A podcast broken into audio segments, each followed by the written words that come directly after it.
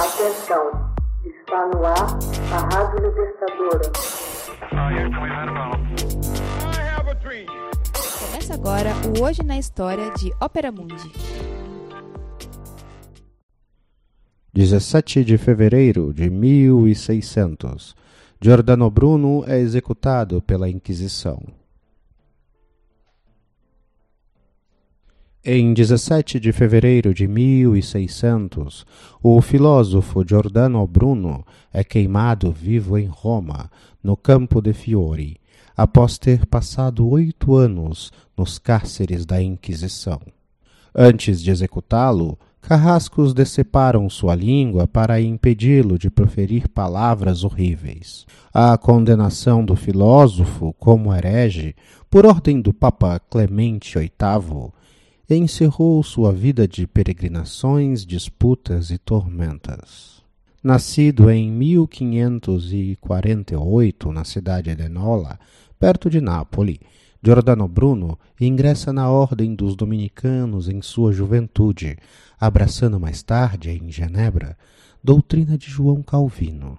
Acusado de heresia, foge para assumir uma carreira de estudos e viagens. Leciona a teologia calvinista, inicialmente em Toulouse e depois em Paris, Oxford e Wittenberg.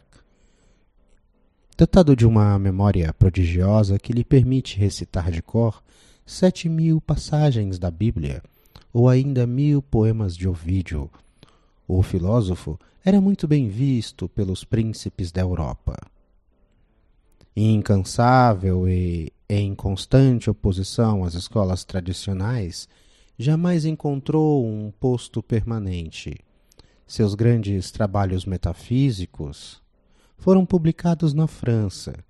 Mais tarde, essas obras surgiram também na Inglaterra e na Alemanha.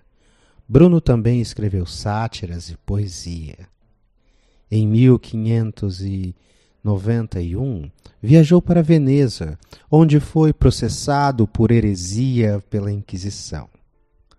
Após sua prisão em Roma, foi queimado até a morte na fogueira. Bruno desafiou todo o dogmatismo, inclusive o da cosmologia coperniana, cujos princípios fundamentais sustentava. Acreditava que nossa percepção de mundo estava relacionada com a posição no espaço e no tempo no qual nos vemos. Havia, portanto, várias maneiras possíveis de interpretação do mundo. Consequentemente, não se podia postular uma verdade absoluta e nem estabelecer qualquer limite ao progresso do conhecimento imaginava o mundo composto por seres individuais, governados por leis fixas de relacionamento. Esses elementos, chamados nômadas, eram definitivos, indivisíveis e materiais e baseados numa divindade panteísta infinita que se manifesta em nós e no mundo todo. A influência de Bruno na filosofia que se seguiu, especialmente na de Spinoza, foi bem profunda. Sensibilizado pelas descobertas de Copérnico, Bruno imaginou um universo infinito em que Deus seria a alma. Concebeu uma pluralidade de mundos análogos ao nosso, num universo que não teria sido criado, mas que teria existido por toda a eternidade. Essa filosofia panteísta se opunha frontalmente à teologia cristã. Giordano Bruno publica suas ideias em 1584 em italiano e em latim. Todavia, não se contenta em apenas pensar e escrever de natureza combativa, antagonizava com a maioria dos teólogos e pensadores de seu tempo.